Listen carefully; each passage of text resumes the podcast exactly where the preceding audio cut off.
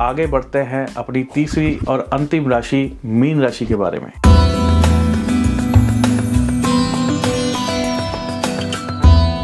दोस्तों, बहुत सारे मीन राशि वालों के, जिन लड़के लड़कियों के जिनका विवाह नहीं हुआ है, उनके विवाह के योग जो हैं वो खुल रहे हैं।